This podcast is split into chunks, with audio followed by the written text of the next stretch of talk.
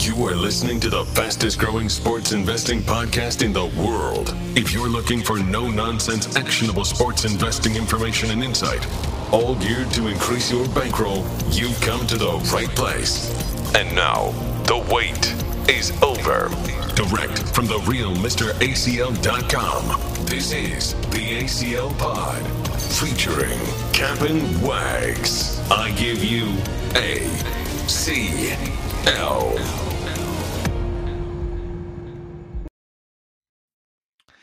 And with that, welcome back into the ACL pod featuring Captain Wags. I'm ACL and he is Wags, making our way through the North.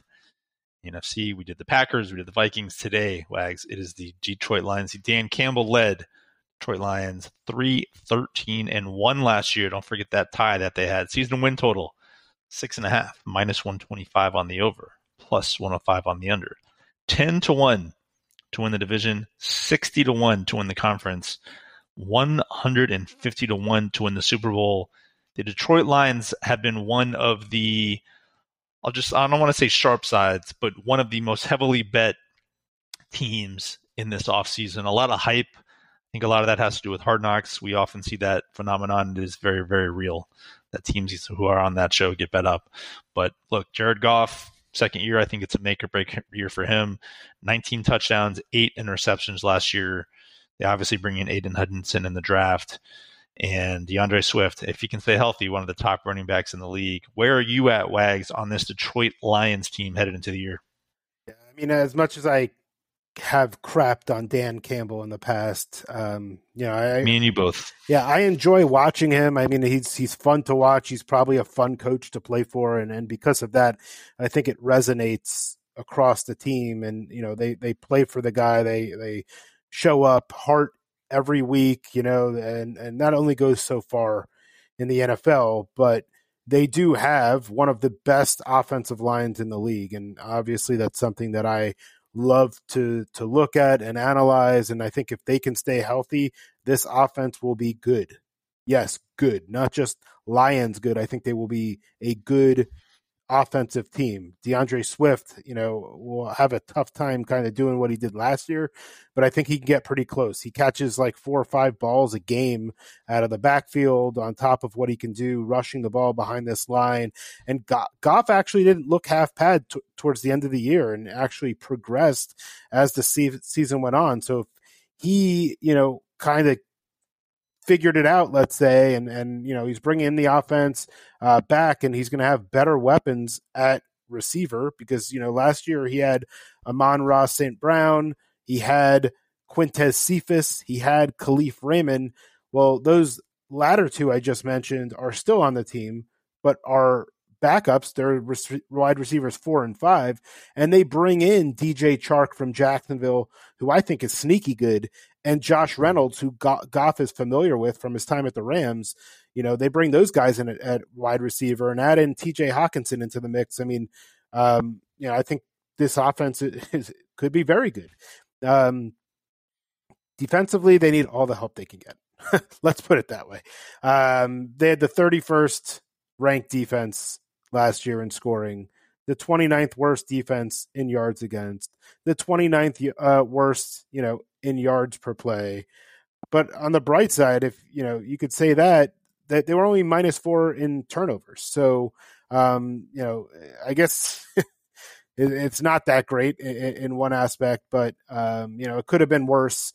They do bring in Aidan Hutchinson, as you mentioned, from the draft with their number two pick overall, um, who I think is going to be a fantastic fit.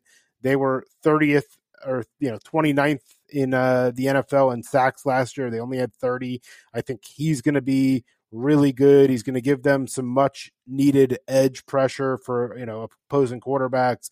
Um, they bring back Okwara, who missed all of last year with an injury, um, who I think maybe led. I think if I remember uh, correctly, led the team in 2020 in sacks.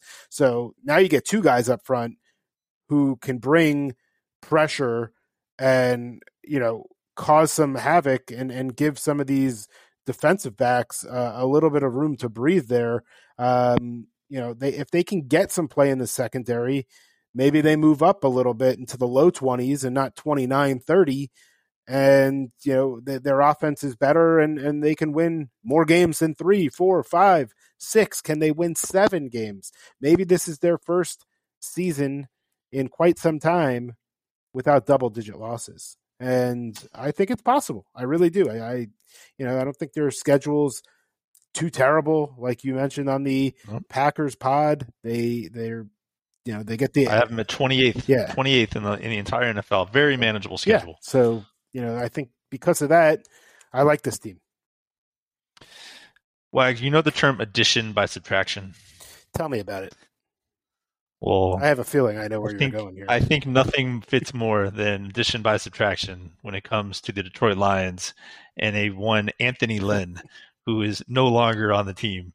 One of the most more curious hires last year by Dan Campbell to appoint Anthony Lynn as the OC after he let's just say failed miserably with these most perhaps the most talented roster in the NFL with the LA Chargers. He comes over, he gets fired halfway through the year, not shocking whatsoever.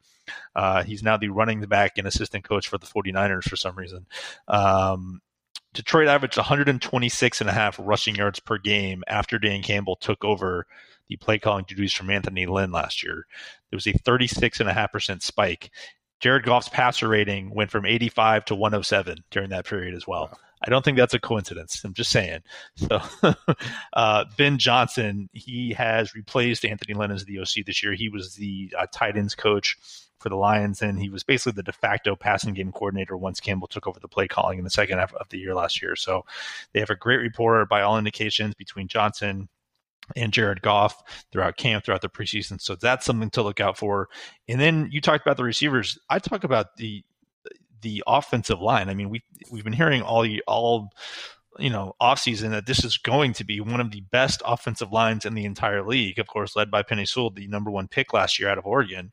He allowed only one sack in the final eleven games. That said, the five members that make up the O line, they started a combined zero snaps last year together because of injuries. It started with Taylor Decker.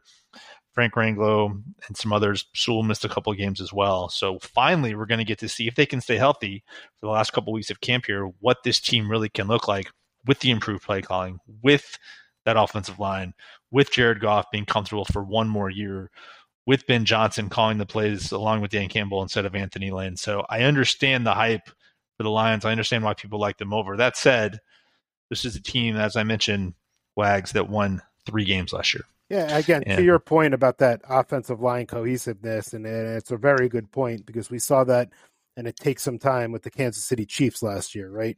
Those mm-hmm. first few we games, talked about that last exactly, year. Exactly, yeah. Mahomes had to adjust, and it took them some time. So, um, can they can they get that you know done quickly in Detroit? You know, they do have you know they two home games, which is going to help. Three of the first four games are at home. Um, so from a noise factor and, and them being able to talk and, and get together, I think that's going to help them quite a bit. So, but we'll see. You're you're 100 percent right. Um, it does take some time for the offensive lines to get on the same page. Yeah, zero snaps last year. So just something to keep in mind. It it, it does take some time. The line calls, all that kind of thing. You mentioned Amon-Ra St. Brown in my view, one of the absolute steals of the draft this year. Kind of has that Deebo Samuel feel to him. He can just he can run, he can catch, he can do all kind of things. Uh, and then one other player that I'm kind of keeping an eye on is Jeffrey Okudah, cornerback. He was the highest drafted cornerback in the history of the NFL. He was drafted third out of Ohio State three years ago. Uh, either between being hurt, not even being available, or when he's on the field, not very good at all. So if the number three overall pick, if the highest drafted cornerback in the history of the National Football League can be average, that's going to help quite a bit. So they are they are expecting big things out of him. I, I think if they don't get it this year, that might be that might be it for uh, Mr. Jeffrey Okudah in in Detroit, but we shall see.